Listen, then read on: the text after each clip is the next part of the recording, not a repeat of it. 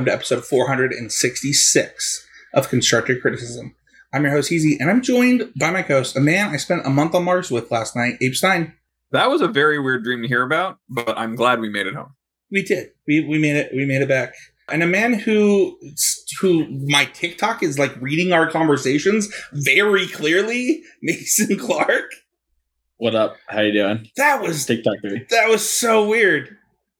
It was very weird. Yeah, I told Spencer where I was going on vacation, Abe, and then he like opened his TikTok ten minutes later, and like the first thing he got was like an ad for the same place. It was it was weird. It's not that weird, actually. It's Well, pretty That's weird. happening- That has been no, no, no, no. That's been happening forever. It's not weird anymore. It's just the Well- dystopia we live. So hold on, I don't want to get too far down this rabbit hole, but like there have been like pretty big journalistic research efforts into this as to whether or not they actually are tracking this type of stuff, and the answer is apparently no. But the algorithms are so good at figuring out like a thing. For example, it is possible that because it knows I had a conversation with Mason. That's true. It doesn't know what I said to Mason. But it is possible that because Mason has booked a hotel, it knows that Mason has done that or something. And thus, because I had a conversation with Mason, it might also think I am interested in this thing. But it's not actually listening to the conversation with me and Mason or reading it. Right. It's just listening to the fact that Mason booked travel Right. and hotel for this thing, and then you Right. talked to Mason, and then Right. it's betting that you either talked to him about it or like he said something about it But to you, it's, it's and then it- Is this a bad time to say I sell our DMs to Zuckerberg directly to make a little extra cash? I'm full time, how it's much, like- how, much, how much you get? A, a quarter a message. It's like a pretty good rate. Since, That's an since you the one insane message rate. lines, it's so good for me. it's, Yeah. It's great. one message. my my brother and I have gotten He's like, "Hey, how are you?" And then I'm like, "A dollar. Keep it up."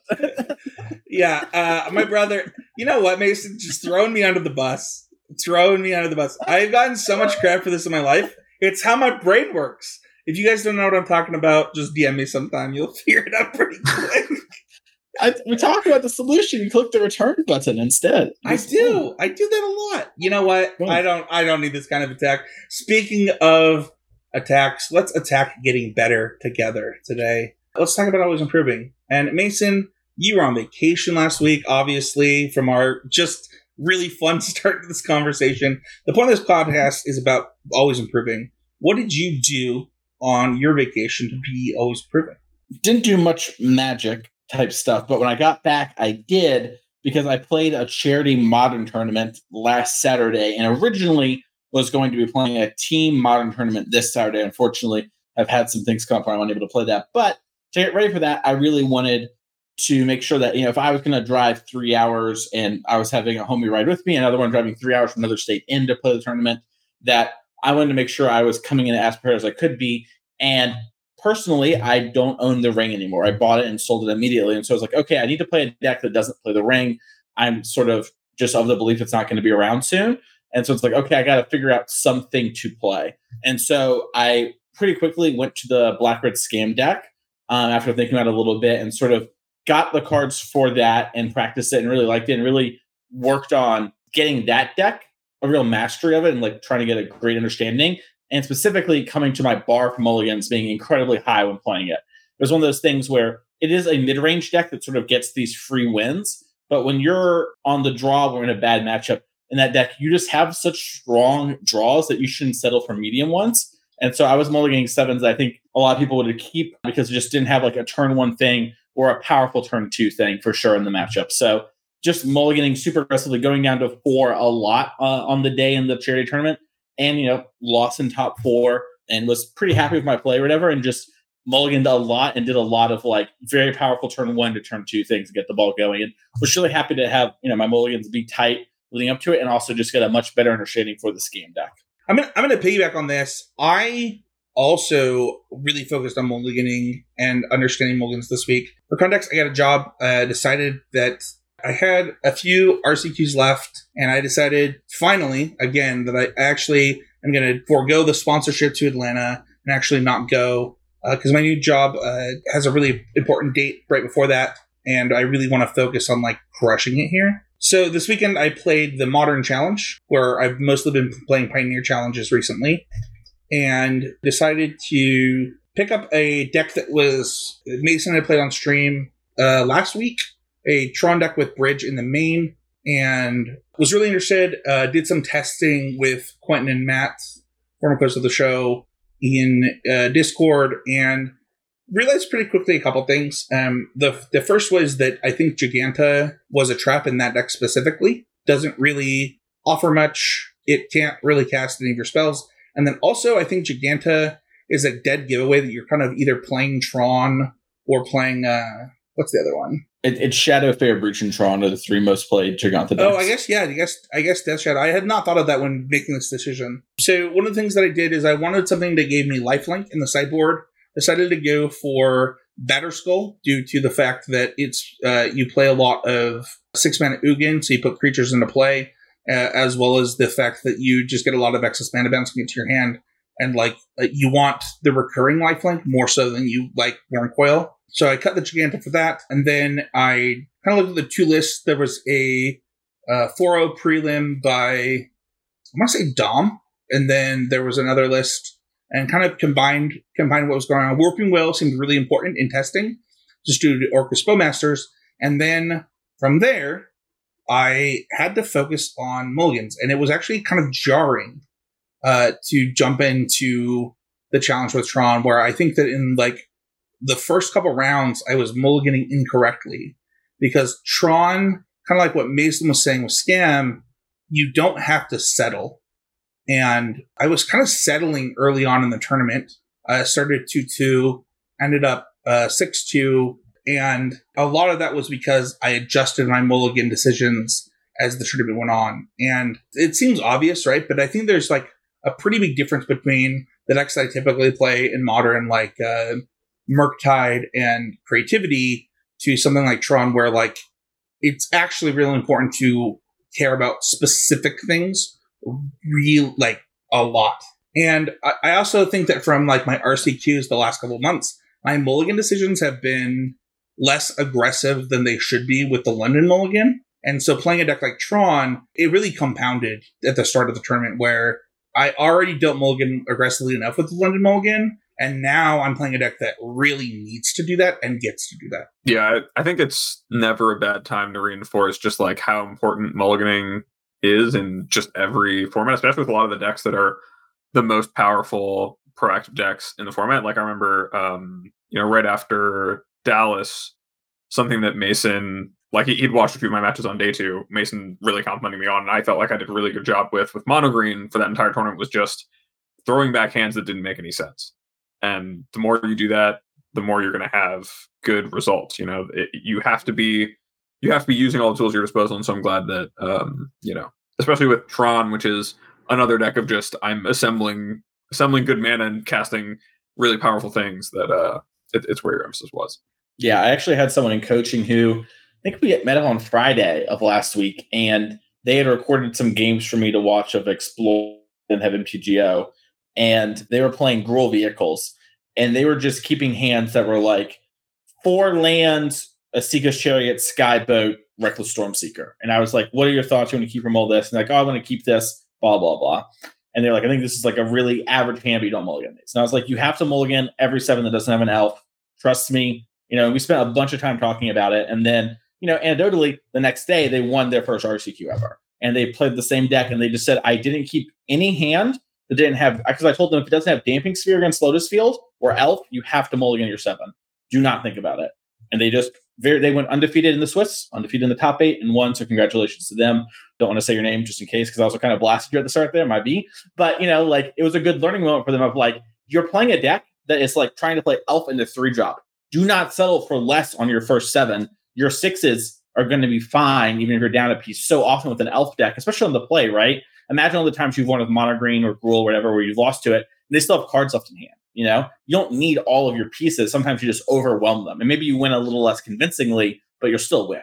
My improvement this week is in a different vein. I've also been, um, you know, taking time away from playing a lot of Magic um, since deferring my PT invites. I'm not going to be in Barcelona this weekend. I've kind of been allowing myself to take some time away from actually playing Magic. I realized that after like both RCs for San Diego and, and Dallas kind of back to back, I was uh, I was a bit stretched thin, and then with a lot going on at work. But I have been playing um, Slay the Spire, which is a deck building game, and I've logged like 500 hours almost in that game. It's like really really um, fun and satisfying. But something that I have done in that 500 hours is kind of gotten into a pattern of, oh, I know exactly how it is I'm going to kind of build my deck, how it is I'm going to, you know, the, the things I want to prioritize, how I'm going to try to approach things to like maximize winning.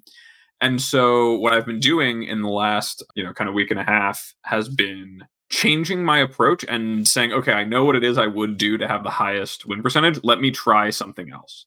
Uh, you know, let me try to do something different with my strategy, with how I'm doing things, and just kind of practicing learning things over succeeding at, at it, right? Rather than maximizing my my win percentage, I'm like choosing to experience things differently, try different things, and just kind of like throw ideas at the wall, even if they might fail, to kind of learn more about how that works and practice that feeling of like, okay, I'm going to do this thing that I'm going to learn something from for something else, right? But not necessarily care about what it is in the moment. I think that's something we're often in Magic. Uh, it's a really, really hard thing for me to do. I think for a lot of people to do to sacrifice what's working in the moment or take a step back from that in the moment or something even you know will work um, well to try to find something that works differently or better because there's value in knowing that too. So that's that's where I've been always improving this week. Thing that players do pretty typically, and you sort of mentioned that is we're really good at finding good lines quickly or good decks and we hold on to them. I think especially like the MTGO Hive Mind, like we are good at finding a good deck and we sort of be like, oh, this is good. You know, this is sort of the bar, whatever. And we very rarely push to find a great deck or a great line, right? And I, I think sort of leans what you're talking about there of like, well, you got to try new things and explore. And like maybe your win rate suffers for a little while, but like finding that one thing could be the difference between, you know, your 55% win rate deck and your 60% win rate deck. This is this is actually legitimately why I played the Tron deck that I played this weekend was watching Mason stream. And one of the things that if you don't watch Mason stream, I'll just plug him for a second. He's he's a big fan of like just having fun on stream and trying things on stream and like not really caring about the result. But like what's really cool is like, you know, you might see a, a deck that like has you know eight drops in it with bridge and you're like there's no way this works. There's like actually not a chance this is a good idea. And then i watched a match that mason played uh, that i still demand that we record a video on to watch the replay and like talk about it together mason where mason molds down to i don't remember if you mold the three or four but it was one of the best matches i've ever watched in magic the the thing is, is like what you're talking about, Abe, where you're like trying different things. That's what Mason does on stream, and it encouraged me to do that in challenges. Like normally, I'm like, oh no, like I want to do well in the challenge. I want to just like play a deck I know, or play a deck that like gives me a reasonable chance to like exactly what you talked about, Abe, right? Where it's like the like this is what I would do, and it's like, well, that's that's if if modern season's coming up and I play a bunch of challenges do I want to be the best Murktide player or do I want to be the most modern player so that I can pivot whenever I believe pivoting is right? Awesome. Well, that is going to do it for always improving. No Patreon shoutouts this week, but if you want to support the show directly, go to patreon.com slash ccmtg, become a patron of the show. Honestly, we had a really good discussion in the Discord this week. If you're of $5 or more, you get access to the Discord. And I don't know, we had like three or four. We you know we talked about mulliganing during Always Improving. There were some good discussions about mulliganing today. Mason's got something to say. I think we saw a lot of different hands this week, and we all there's a lot of different dissenting opinions, and then there was one hand that we all agree on, and it's kept me up at night since I saw it. What is what is that? It, it was the blue oh, white control the, hand. Oh, that was that, that was that, not that hand that, that was not that, that hand haunts my dreams. This last week though, you know, I haven't stopped thinking about it. such a dork. All right. Anyway, if you want to see these type of hands, head on over to patreon.com slash ccmtg. Become a patron of $5 or more. Uh, no housekeeping this week. Let's move on to our main topic, and that is pick a reasonable deck. This was one that I wanted to do because Mason will not stop calling people reasonable deck gamers or calling himself a reasonable deck gamer, and I, I love it. There, there, are a few things that like my co-hosts have taught me throughout the my time on the show, and I, one of them was a huge one from Michael Hinderaker when he talks about like the power of the mulligan, right? And like how important that is. And it's it's the literal first thing that you should do to get good at magic is learning how to mulligan because it's it's the thing that you're in the most control of, right? And Mason has brought this, and I think it's going to be another pillar of CCMTG of like being a reasonable deck gamer and kind of the power that that gives you in deck selection. Because so often, and, and something that I've talked about a lot in coaching, is doing this rather than trying to do some other things that we'll get into in this episode. But mm-hmm. Mason, mm-hmm. what when you talk about it, what do you mean?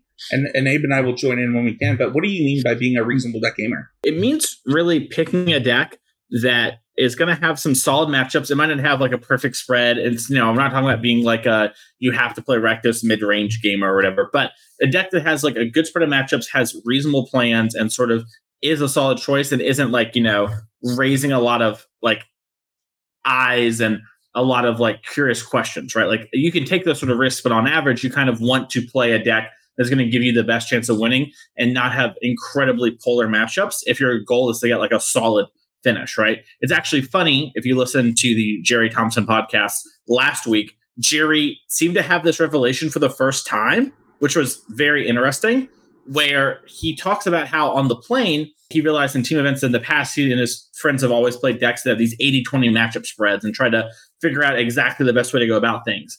And that he would much rather have a team that is a, full of decks that don't give up any free wins, right? And then they end up getting top four in the most recent SCG doing that sort of model, right? And the reasonable deck gamer thing is sort of a very similar thing where it's like, I might have matchups that are bad, right? Like you might be playing Murktide and there's just four color that's a problem, but I have reasonable plans against everyone. I come to that matchup with a game plan. I'm ready to go. I think that there are really interesting moments where we convince ourselves our deck is a reasonable choice. I actually had a, a GP it was one of a few GPs with CC Worldwide where I just kept convincing myself that like these like snake decks were like what needed to be good and like what I needed to play. And the well, the data of my results said that the the data of like other people and like the things going on did not agree with that. And it, I've actually talked to uh, about this before, where there are some times where you know something that people don't.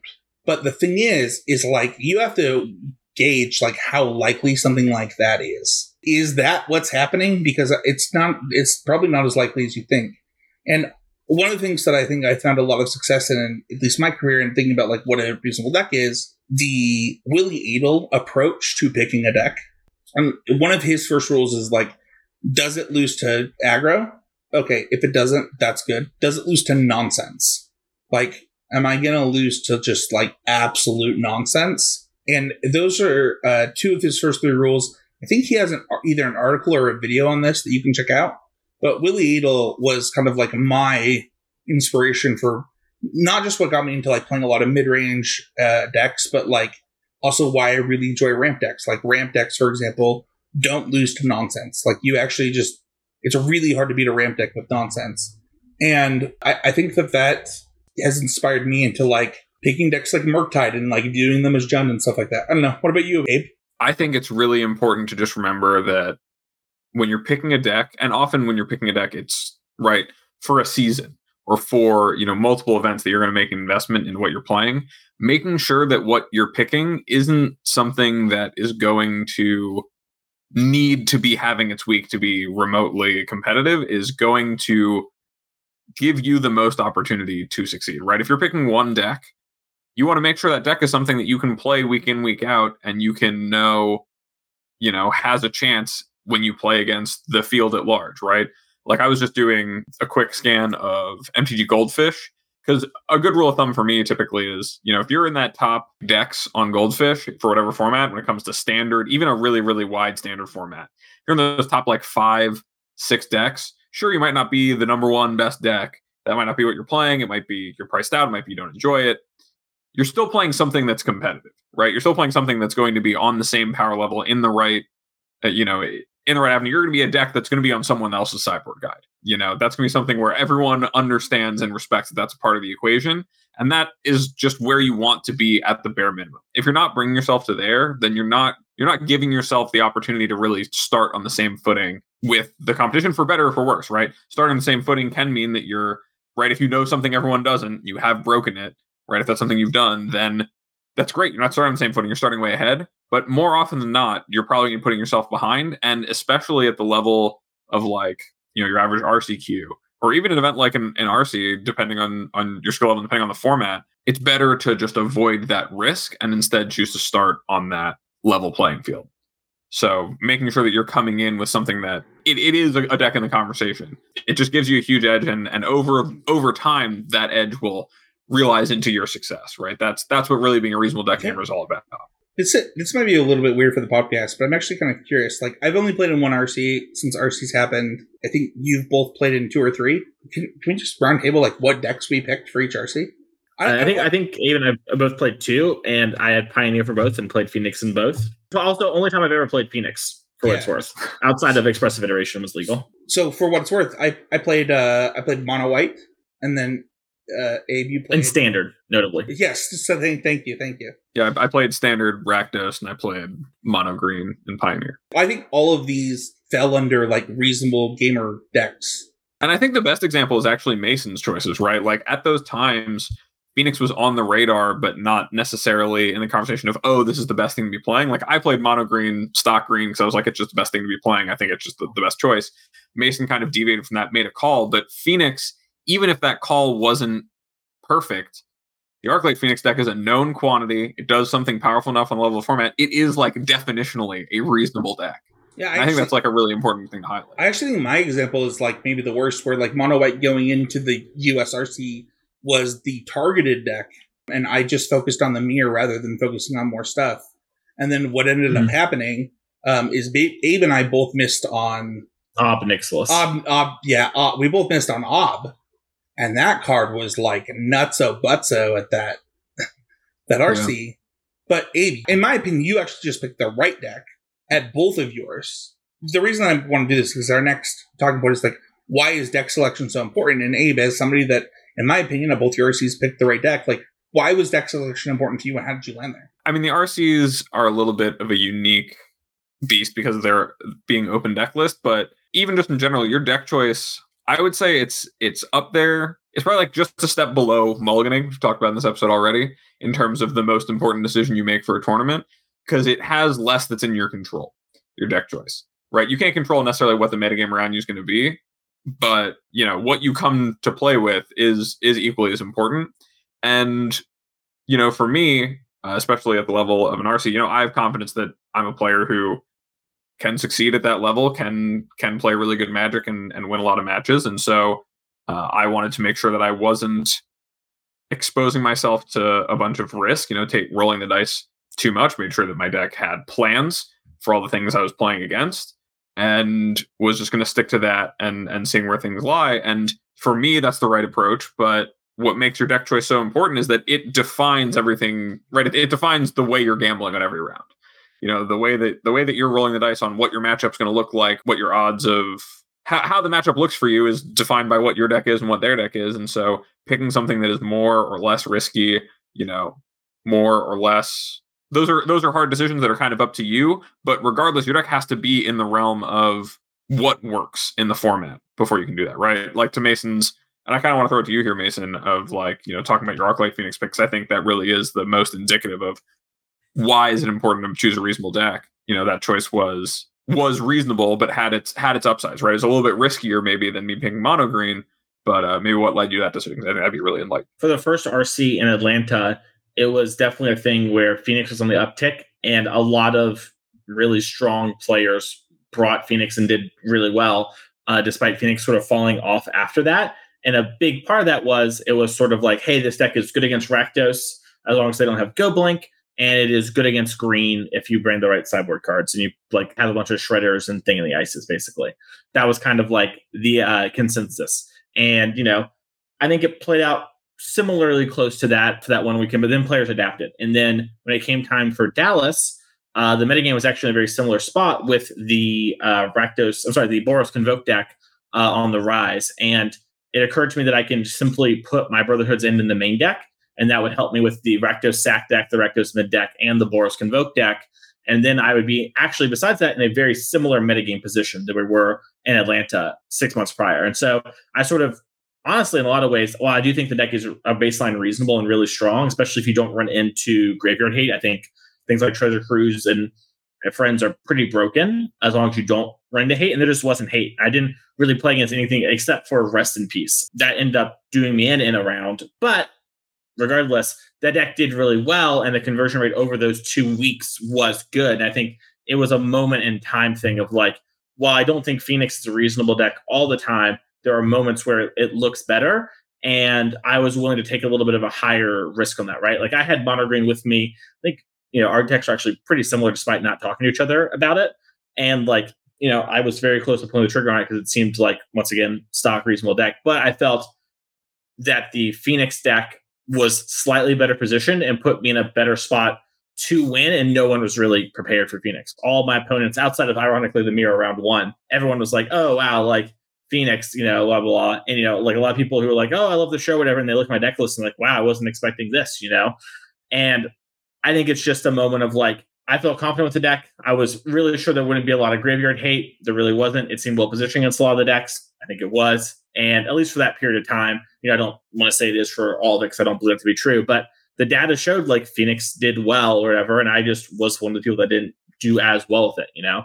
So I, I think, you know, we talk about why is the deck choice so important, like what Abe said of like, oh, it is the thing you have like the most control of it. You can't control other people doing is true. And it's like you need to choose a deck that will play through the tournament and play through more than just what's good against the best deck. I think a common flaw and something that I've believed for a long time is that players metagame in the top deck too much and don't realize that it is actually never more than about 20% of the metagame in open field tournaments. And things like Pro Tours, it gets weird, but in open field tournaments, outside of rare occasions, things just don't go over 20, 25%. And when you like play a deck that's super tuned for the mirror and super metagame, you're setting yourself up for failure, I think, quite often. To tie it back to the, the question you asked me, Spencer, of why is deck choice important? That opportunity that Mason had by choosing Phoenix to, if people sideboards didn't look that way, have all this advantage of being a deck that's powerful but not targeted by graveyard hit. That's why deck choice is so important. You tie it back to that. Is that that's an opportunity that you're going to get that is only because of the fact that you chose that deck, right? You chose something that has this, you know, this weakness, but you identified maybe it wouldn't be there. Everything else about the deck's game plans makes sense but if there weren't those go blank, there aren't those hearses, those aren't there aren't those um those rest in pieces.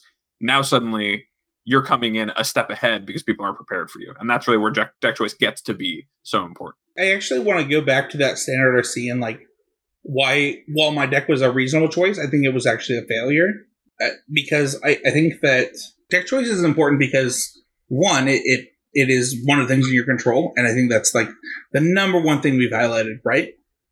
But also it it positions you to have the type of event that you're going to have. And it it positions you against what people are feeling and thinking and and doing. And for me mason talked about the pitfall that i fell into where when i fixed my deck for i'm trying to remember the matchups that i cared about like grixis which i thought was like super overrated not even worth it. That's why Rakdos was so good in that event. And then the green white uh, toxic deck, and then the mono red deck, like just kind of getting ready for like the the things that I expected. And then the mirror, uh, what ended up happening is like d- two two things happen. One, Rakdos happened, where it's like, you know what, we don't actually need Corpse Appraiser. And if we don't need Corpse Appraiser and this counter spell, then we can play. For what's worth, I had actually te- tested against Rakdos. Uh, I had never played against Niv with Mono White. Let me tell you, the thing that it's Ob or Ob. Thank you. I did that twice now. Uh, yeah, let me tell you the thing that beats Mono White with Rakdos. It's Ob. Unless you're Abe, I think I actually watched Abe beat Mono White in that event. The thing is here is that I, I think that my deck choice was wrong, not because of a not because like uh, you know it's Spencer like why do you play white cards, but Spencer, you're you're not smarter than seven hundred people.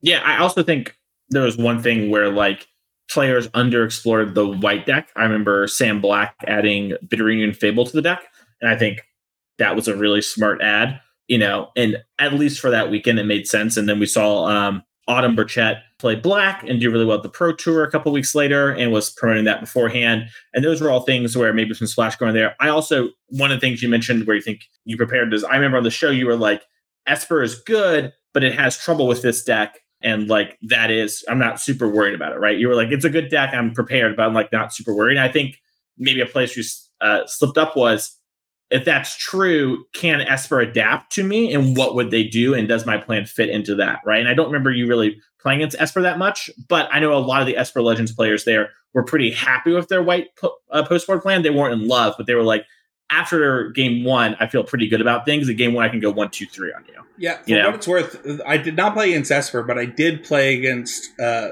Four Color, which Mhm. uh, had Archangel in it, and that card is a beating for Mono White. For what it's worth, I, I do think that you know, I, I think I think Mono White was a reasonable choice for that event. Mhm. The results do not say that, right? Like I think the, the there was only one Mono White in the top sixteen of that RC. However, um, I I had actually done coverage on a really big Utah tournament where one of the players, a, a standard RC actually, where one of the players went undefeated through Swiss and then had to get really unlucky to lose to Mono Blue, which is a really good matchup with literally Fable of the Mirror Breaker Mono White.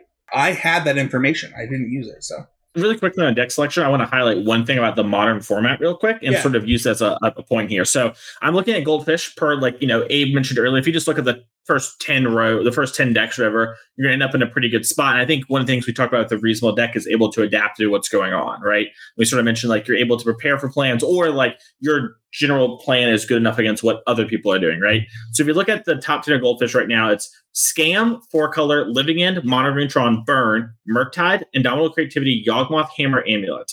I would argue every single one of those decks except Burn is actually able in some way to sort of adjust to what's going on and is actually a high agency deck. Uh, Tron is maybe a little bit of a, uh, but I think Karn the Great Creator and your packages actually do make that the case. So with that going on there, you actually see nine of the 10 decks that are sort of the most played decks in modern are decks that can adapt and really adjust to what's going on. I think if you think Living End isn't a high agency deck, you just haven't played Living End. And these, not to say agency is good or agency is reasonable, I think players are addicted to it. More than just these decks are able to adapt to what's going on, and that is like a real strength of a deck in the metagame. They are less pinned in by what they're able to do and sort of what their prey is. And that's why I think you don't see decks like Titan Shift anymore. You know, there are other factors like Murktide and Ragavan, but uh, in general, decks that are more rigid actually have a much harder time succeeding currently in Magic, and the flexibility and able to adapt when sideboard cards really matter. And we see this happen in Stater in some ways, where because the metagame is actually smaller, it's easier to adapt. And in Modern, you have the tools to adapt. Where in Pioneer, you're sort of walking this middle line where you kind of have to have high impact, single target, lots of things in order to really switch a matchup uh, or pick a deck. So I, I think there's a lot going on deck selection, but you'll notice a common trend of people being able to actually adapt to what's going on, and that is a sign that your deck is good. Not to say decks below that line aren't doing that, but is a common trend I'm noticing. Abe, how do you confirm that you've made a reasonable choice when it comes to deck selection? I think that what really defines it being a reasonable choice, and it's it's really been spoken to by the points we all just brought up, right? Like mono white in your case, Spencer, at, at that RC was a reasonable choice. A lot of people played it. Some people did well with it. Some people didn't. Mason, you just talked about how all these decks in in modern, you know, any of those decks you play them, sure they might not be the most cutting edge, might be playing most of the like broken cards. They might even be poorly positioned, but it's really a question of how wrong can you be and when you play a reasonable deck, it's hard to be really, really wrong. You know, you're you're always gonna be you're always gonna be in a spot of being at least a little right.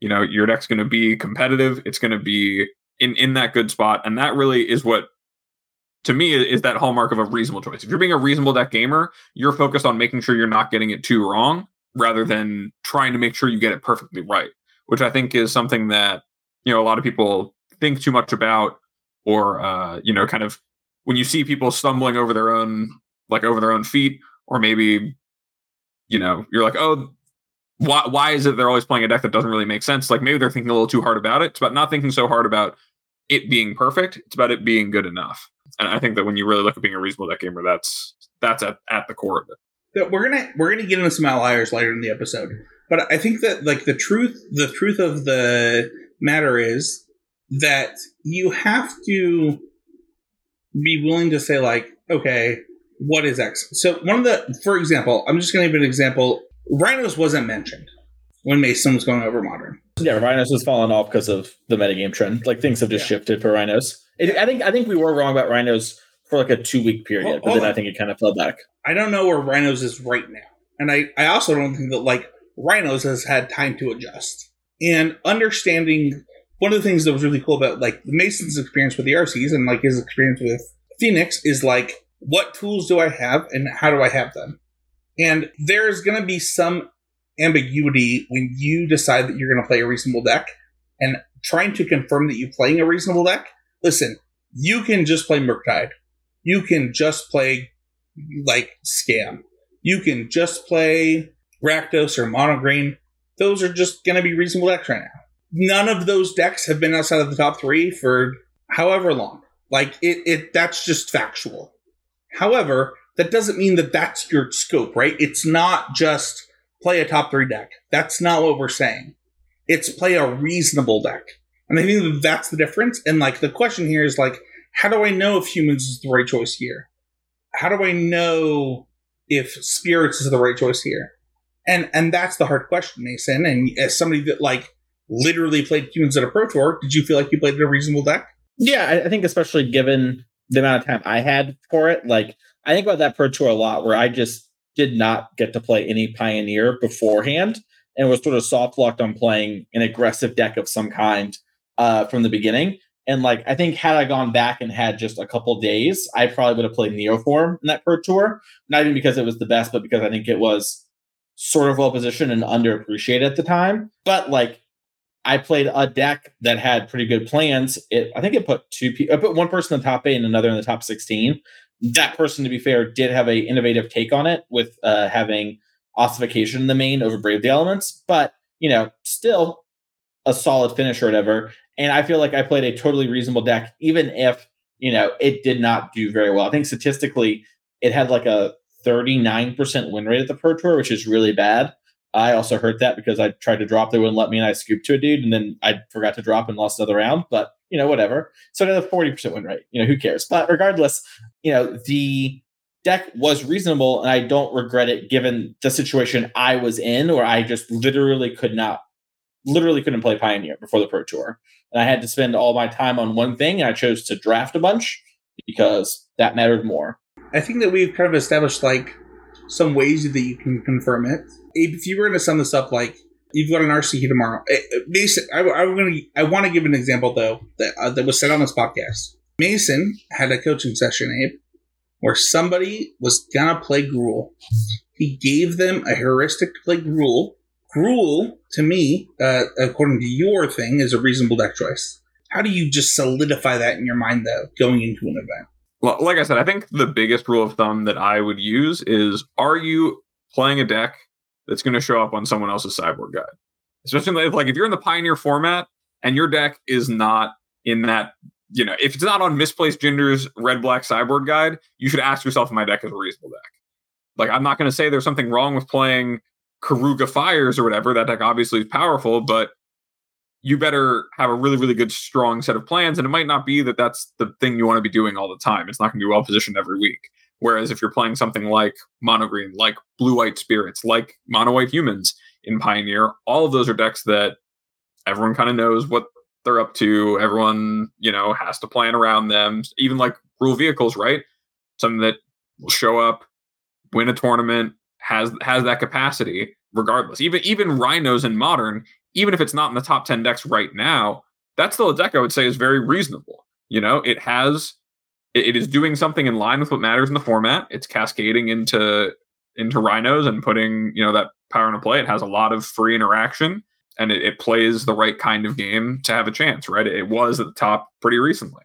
If you're something that shows up on someone's radar, if you're something that, you know, everyone kind of is a known quantity for and for good reason, that's where you know you're in the right spot. Yeah, I can say that this all started because I top aided my first SCG, and then it was like, okay, I had planned to grind uh, SCG in the year 2020. Good thing I decided to start a little early. Uh, and I had you know just kind of got a jump start on points, right? And I had a bunch of IQs coming up, and I was like, well, I can play like nine IQs in a row, and then play the last five opens in a row. And if I at least top uh 64, all of them, and get at least one top 32, I should end up barely in the top 48 for the or the top 32 for the uh one buy. Or however it was 64 right abe? That's what it used to be for scg yeah so I year for for one buy yeah. Yeah i was like i can easily end up in the top 64 if i just consistently top eight some of these iqs win a couple and then just top 64 all these scgs i will end up in the top 64 only playing half the events of the year that everyone else has and that will give me the one buy for 2020 and i ended up almost breaking into the top 32 uh, I think some very handsome dude with a good smile ended up actually in that spot. But uh, you know, like the I was in the running for it despite playing a little less, and my bar and sort of how this all got started. And the idea was, if I'm going to be playing these events, I can't afford to be taking huge risks, right? And I need to be playing reasonable decks because my goal. I would love to have top eight, and I lost a couple more winning ins during that time, like playing humans and that sort of thing during that era. But I still put myself in a position where it's like I need to top 64 and get one top 32. And if I do that, my goal is to set myself up for a buy so the next year I can make a real run at things. I can't do that without the buy. I, I need that sort of help. And it put me in a position where it's like, how do I know it's a reasonable deck? The answer is if I go up to someone like Abe, who I barely knew at the time, or Harlan, or someone from Team Lotus Box, you know, and they were like, hey, Mason, you know, what are you playing this weekend? They don't raise an eyebrow. You know, they're not like, that's weird. You know, if I if I didn't really know Abe then, but I think had I gone up to Abe at any of those weekends, Abe would have been like, "Oh, that's reasonable," you know, or like, "Oh, sure, that makes sense," right? And that's sort of how it all started. And to be fair, uh, Abe and I have been on Mars for the last like seven years, so probably couldn't have talked to him.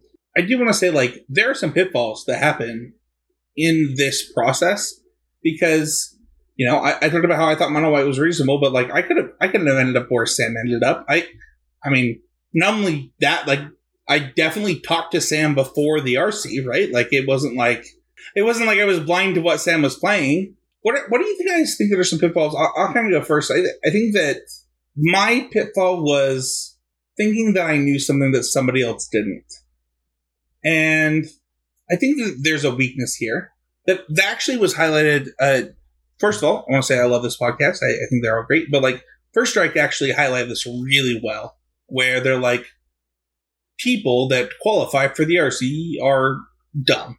And it's like, that's not true. Assuming that everyone that you're going to play against the RC is similar to like the lowest level of competition in an RCQ is just wrong. It's it's not true. And I think that that's kind of how I prepared, as though I was preparing against a bunch of RCQ players. I think that's like a huge pitfall for something like that. And I remember having actually the same problem at my Pro Tour where I ended up playing like like saber tooth, whatever it is, that like bla- bounces my Hornet Queen in the mono green mirror at Pro Tour Origins. Like, yeah, it's really good in the mono green mirror to have this, but guess what? People are going to figure out how to beat mono green devotion or green red devotion instead of doing this. And that's like a huge pitfall that I fall into a lot. The next is like I find this true really true in modern, but I don't know if I find it true like other places. But like other people won't play X. It's just wrong.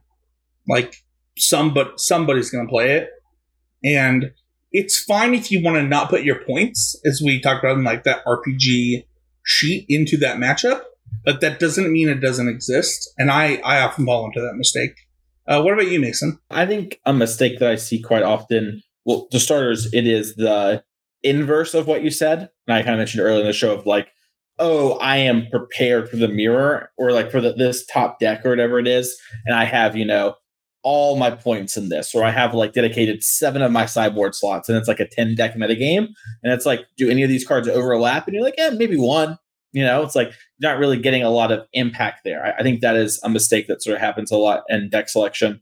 And I think the other one is this idea that you have to like win it all where it's not worth it or whatever. And I, we had Kellen come on and oh my gosh, almost a year ago now, hard to believe. Uh, but Kellen Pastor came on and talked about like kind of picking a deck for an event, right? And talked about how like, listen, if the only thing that matters is like you winning the event, then you should maybe play a deck with a higher risk or whatever, right? Versus like if your goal was something like mine, where it's like you want top 64 in that situation, then it was like, or the RC, right? I guess now it's top 32. We're in the new era, everybody, 16 less slots for the Pro Tour. But if you're trying to top 32 and get to the Pro Tour, you maybe want to take a little bit less of a risk, right? I think that is something that doesn't get brought up enough. Abe, is there anything that jumps out to you? Yeah, I think what really jumps out to me in terms of like what the most common pitfalls or traps people fall into when they wind up choosing a deck that isn't reasonable is kind of tied into something else we're going to talk about, which is they find a reason for something to be good. And I've done this. Probably my favorite pitfall story of my own was um, back in the green white token standard format uh, with like Gideon Alexander and uh, Sylvan Advocate. The name of that card? Yeah, yeah. Yeah, one of those uh, cards should have been banned, and never was. That's Gideon, and then the other one was Sylvan Advocate. That was like really good. Yeah, okay. Yeah, so so that that Arcane of Upson. So I during that that format, I had this long conversation with my friend Jonathan Skennick about how it is I'm going to play the Grixis Dark Dwellers deck that was really good against the uh, Cryptolith Rite decks that did not exist anymore, but how that was going to have a good chance against Green White, which it never did. And the answer was Mind Rot, and I was like, "Yo, Mind Rot works. You get them to like you you get rid of their Dromoka or their Avacyn. You're able to like control the game and keep it small, get rid of their like abundance of cards." The game just needs to line up that way and it happens and you'll be good. And then i had a moment where i played a gp day one with mind rot in my deck and i was playing like round six and i was looking at this mind rot i'd registered in a grand prix and i was like what am i doing here in a standard constructed grand prix putting actual mind rot in my deck and I put it down and played green white the very next day in the Super Sunday series and lost in the finals. It was like, wow, I could have been doing this the whole time by just playing the more reasonable deck, right? I had thought that I had figured out something so smart and it did work, right? The plan that I thought of did make sense. It did work. It was just the the juice was not worth the squeeze that I'd im- im- imparted upon myself. And despite having done all this work and had this really smart solution, this problem that didn't mean it was the right thing, and my deck was still poorly positioned. And then it wasn't a reasonable choice. So when you fall into that pitfall, it's usually because you think you figured out the thing that solves the problem, but there's a million ways to solve a problem. Yeah. And you need to make sure that the way you're solving it actually, right, everything else about the solution there makes sense too. Because if it doesn't, it's not worth it. I love that one because I didn't know there was another SSS finals loser on the podcast. Uh, Oh, I threw against Edgar. I, It I, sucked. I lost. I lost two of them, and I was at GPs, and I was like, "I'm the worst. I'm the I'm the worst ever." But two, I, I do I do think it's the biggest pitfall. Like you assume you know something nobody else knows, and that your thing is the best thing because you're like it feels good to feel smart. Like it is. It is not even just like a magic error. It's like a human error that we're all gonna fall into. And I think the next point, and the probably the last point of the show, is the biggest one is like, how often do you really break it? And I'm I'm gonna go first on this one. Team CCMTG with me, Michael, Danny, Matt. Like the, the when we were when we were going, we often had one of the best decks.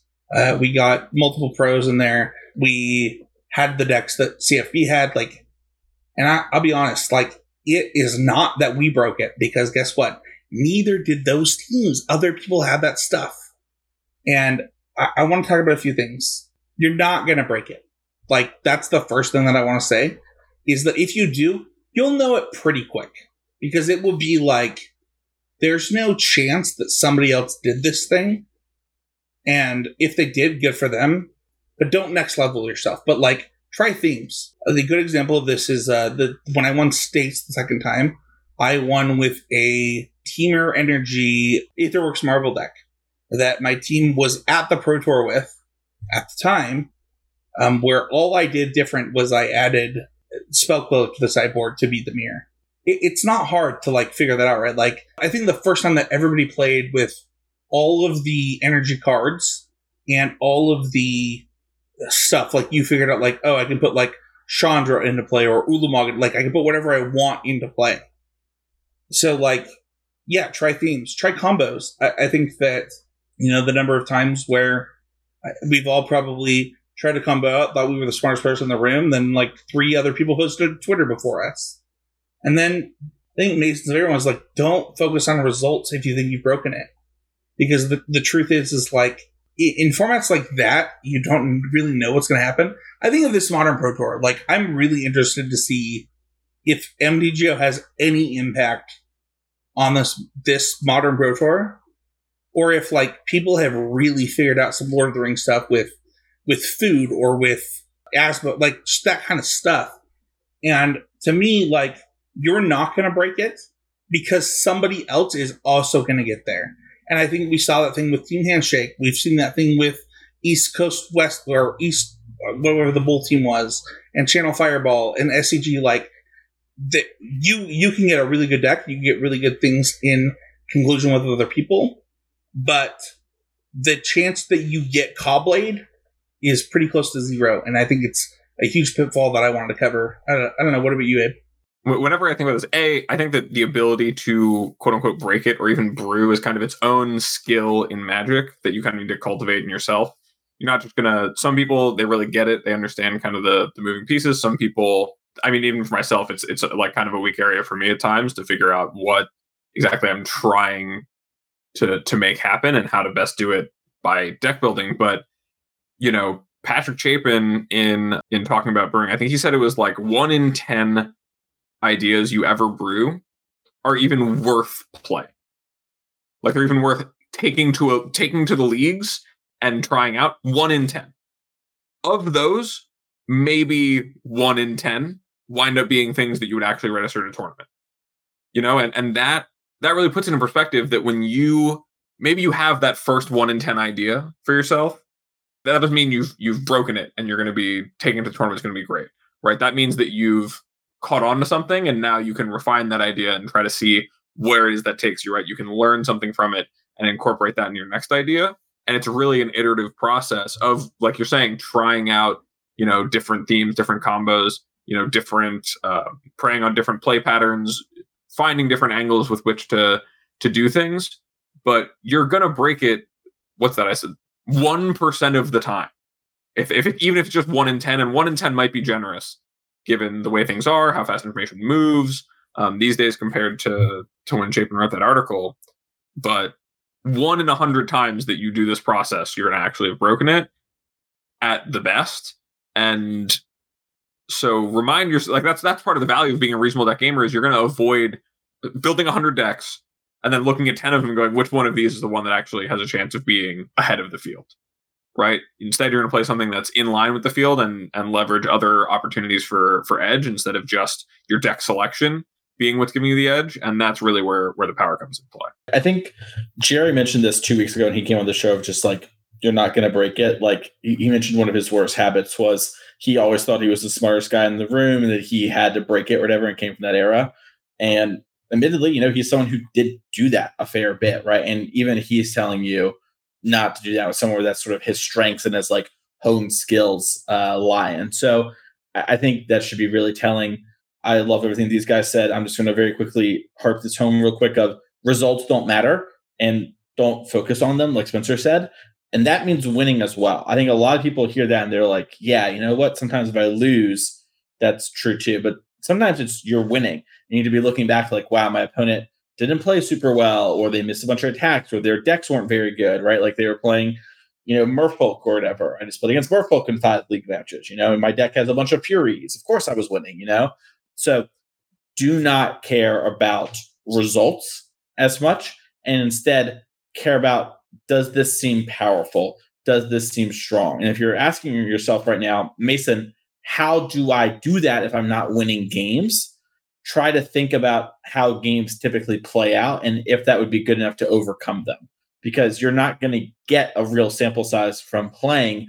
Playing is a way to let you see how the cards interact so you can think about in your head more. Awesome. I love that. I, I think that we've covered this topic really well. If you have any questions leave a comment on the youtube or uh, you know hit us up in the discord if you're a patron of five dollars or more. One of the benefits of being a patron uh, is that you can ask questions like this one uh, how do you take your steak or portobello mushroom if vegetarian, and why? I'm gonna let you guys answer first. I'm gonna I'm gonna shoot it over to Abe. Uh, you know, reasonable steak gamer. I'm a I'm a mid rare guy. because it's the correct combination of being tender and juicy and also not being too bloody.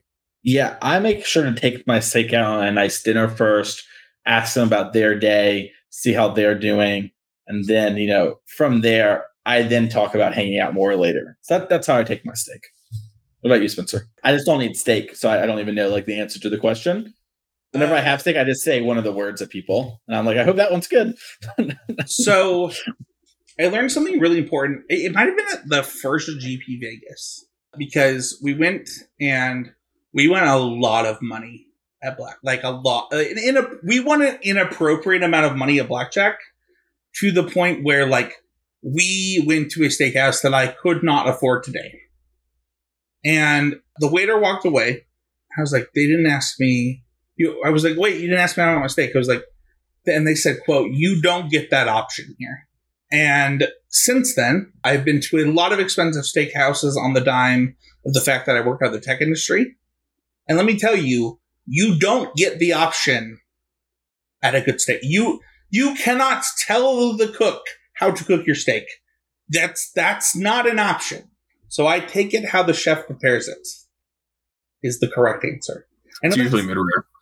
Uh, yeah, some it can be rare depending on the type of steak. Yeah, depends on the cut. Yeah, most cuts. But but it is probably medium rare. The highest possible dollar to buy a steak, they will they they would laugh at you if you asked and they would kick you out if you said the thing that some people try to say. They would literally say, "You." so, so that. Mason, this is this is the good heuristic for steak. Yeah. It's the same as magic. Would you rather have a rare or an M rare? Ah, uh, mythic rare. yeah, exactly. I, I, love that Spencer is just like role playing the bear at restaurants. He's like, they like, what is the cut, whatever, and he goes, "Yes, chef." Whatever you say, chef, and then moves on. The bear's so good. I just to fair, I didn't do that. I was like very clearly going to ask for medium rare, and they're like, "You don't, you don't get the option." Like, but now, but now, sir, now you're yes chefing. So that that's not true. If I like go to a place that is not like a high end steakhouse, I ask for medium rare. Also, go, yes, you're chef. a chicken, Abe. What do you mean the blood? What do you get out of here? The good part, the good part, like get out of here. Why don't you just get it blue then, dog? What's what's up? If it was mooing, I would eat it. Well, I'm from a little further east than you. That's a little is just untrue. When you think about how big America is, come on. Uh, if you want to uh, talk about steak, leave a YouTube comment. Tell us how yours is cooked. Uh, we'd be happy to debate this a little bit more on the show. You join the conversation by joining the Patreon Discord for patrons of $5 or more a month. You can also join the public Discord. We got fantasy football going. We already got one league full, but we're happy to do more as well as checking out the other podcasts and the other things going on on the network. You can follow us on Twitter at CCMTG or on threads at CCMTG underscore pod. The wonderful, wonderful podcast that is that Sam Black uh, on drafting archetypes. Uh, if you were going to the Pro Tour and didn't listen to that podcast, I don't tell you. Uh, you can like comment, sub, and review. You got a very kind review. I really appreciate that type of stuff. So thank you so much. And where can people find you, Mason Clark? You can find me over at twitch.tv slash the Mason Clark. I'll be doing a watch party of at least Friday of the constructed rounds and probably Saturday of the constructed rounds of the Pro Tour. I will be asleep uh, when the finals is happening. But maybe we'll do like a review of that. Also, just be streaming there pretty regularly during the morning. Coaching has not lined up well with it recently, but trying to do that. You can find me each and every week over at Card Kingdom writing an article. You can find me at Twitter at Mason E. Clark. If you're interested in coaching, you can reach out to me via there on Twitter and DM me and we can have a conversation. Or you can email me, uh, which is my email is Mason. Clark at gmail.com and we can figure that out for you. Abe, what about you? You can find me over at twitter.com slash more nothings. You can find me on Blue Sky under however you search those names, uh, more nothings. I haven't really done anything there yet, but given I was A, given an invite, and B, given recent terrible business decisions, who knows? You can also now breaking news. For you were hearing it for, here first officially. You can find me doing coverage of the NRG series with Mason. Uh, oh dang! I, I didn't even know that. That's official. Official. Yeah, that's I love and, this so much. That's it. Yeah.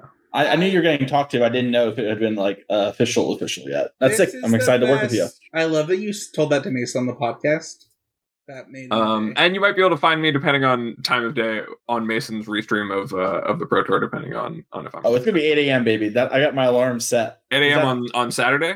Uh, Friday and Saturday. Well, Friday I have a job that I have Oh to go somewhere. I, and I not just also hang have out a watching job. I cannot be watching. But Magic with you. Saturdays for the boys. So Alright. I, I've got Yeah. like a team tournament going on in the afternoon, but I can probably. I would be down if Abe is down to jump on stream with you.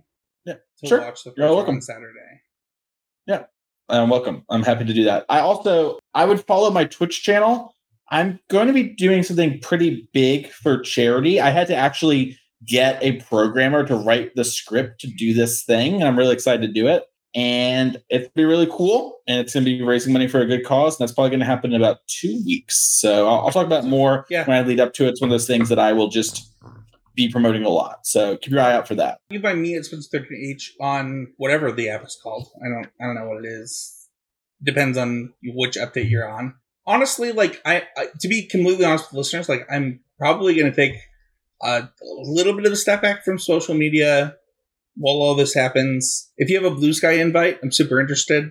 But like starting a new job, it's a really good time for me to take a step back. I've already reached out to uh, the last person that I was coaching, letting them know that like I'm taking a step down. Yeah, just if you want to find me, I'm sure that I'll see it. Just uh, you know, look for me somewhere. What did we learn on the show this week? Mason, you were gone last week. What did you learn this week? I learned I'm doing coverage with Abe. I- I didn't know it- I love that you Yeah. did that so much, Abe. I, I didn't know, and also it's one of those things where I, I didn't know if it was going to happen or not. So it's just like I will keep my mouth shut, and Abe will let me know, or Abe will let me know by not bringing it up. you know, so I'm happy to see it work out like this. I think it's gonna be a lot of fun. I learned that you would eat cow that is mooing. That's maybe hyperbole, which I'm working on. Maybe I shouldn't do. I I literally posted Twitter. I'm working on this. I, I will say this: I'm a member of the FFA, and I owned a pig that I named Barf because that's when I asked my dog to name it. He sounded like that's what he said, so that's what I named it that. And when I sold it for an exorbitant amount of money because it was a very large pig, uh, I felt zero regrets. Last night we watched. We were watching TikTok. Me and my wife and uh, there was like a small baby pig. And I said, that looks delicious. And she said, what is wrong with you? So Pigs are really smart. uh, yeah, they're also really smelly. I don't know if you've ever tried to get pig crap out of a leather jacket, Abe, but it, you have to use toothpaste. Like nothing else will get the smell out. Hey, I got a quick question. Why do you know that? I literally- what, what? Did, did you have a leather jacket on and you were shoveling pig poop No. and you were just like, No, ah, Because poop. pigs projectile poop, Mason. That's that's what I learned this episode. Pig projectile poop. that sounds like a positioning problem on your end. there's not enough time left on this podcast to defend myself, but uh, you know, I won ribbons. It's in the FFA. You know, one of one of the things that I kind of learned this this week was just kind of the levels that you have to go through to convince yourself of something. And I, I think I knew that, but it really reinforced it when you think about the number of I like personally like the number of times that I have registered a deck that I thought was busted. I actually remember a time where I didn't do this, and I'll just kind of wrap up the show with this. Of um, there was a Grand Prix. It might it was either Portland or it was somewhere on the West Coast where I had a blue red spirits deck in standard that was crushing, crushing my teammates, and I was like, I cannot register a two one for three and feel good about myself with Flash. I don't remember like the rest of the card. I think it like taps. got Herald. Yeah, there we go. Yeah. And so I didn't register it. I ended up making day two. And the one teammate that like believed in me so much, like registered it and went like 04. And he's like, "Why- did your deck do so bad? I was like, I don't know why you played it. I didn't play it. But yeah, that's it for this week's episode of CCMG. Thank you so much for listening. We'll see you guys all next week with another episode of Constructed Criticism.